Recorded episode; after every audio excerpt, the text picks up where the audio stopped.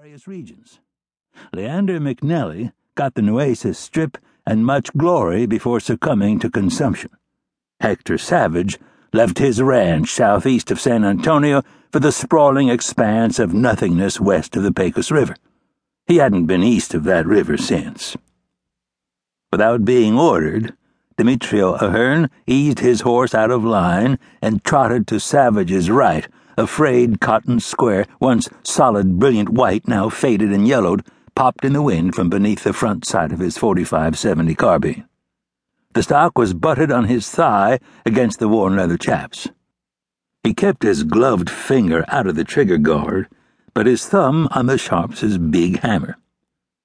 Savage could see the rurales loping across the desert floor in columns of twos, led by a thin Mexican wearing a French-style kepi. He counted eleven men, but just to be certain, he asked Ahern how many men he saw. Once, came the reply.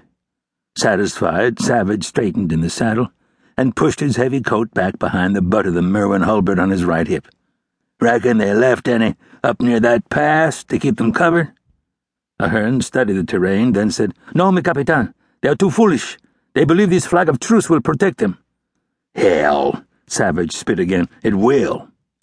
He raised his right hand, bit the dirty, oily leather above his fingers, and pulled off one glove which he stuck in the pocket of his coat before returning his hand near the 44 revolver. The rurales reached them and slowed their horses. The one in the kepi and two others rode forward, the rest remaining back, their horses nervously stomping, snorting, waiting. The leader looked young, probably still in his early twenties, with a handsome, unblemished face. He wore a gray jacket trimmed in silver, blue gray breeches with deerskin on the insides of the thighs and buttocks for extra protection, a billowy white shirt, and a red cravat. A gold crucifix hanging from a rawhide string bounced across his chest as he trotted forward on a black stallion, and he raised a gauntleted right hand.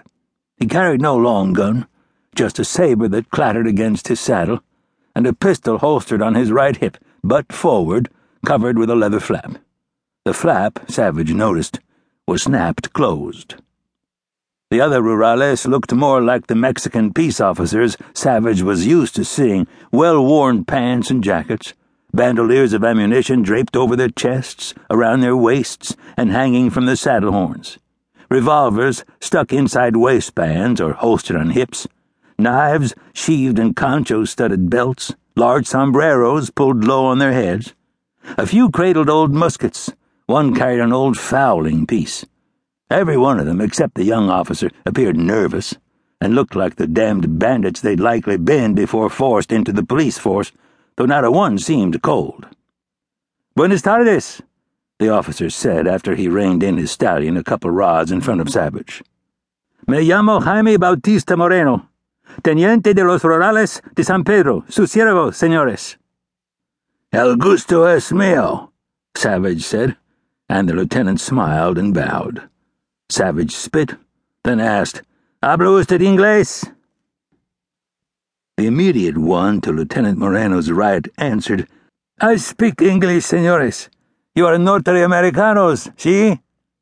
He was an old man, white hair underneath a battered sombrero, eyes suspicious, a few days' growth of beard on his face, and a mustache that, unlike the rest of his hair, had not turned completely white.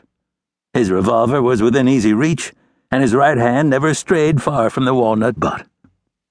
With his left hand still gloved, Savage let the reins fall across the gelding's neck. He gripped just beneath the lapel of his coat and pulled it back slightly, revealing the star cut into a circle made from a Mexican peso pinned to his vest. We're Texas Rangers.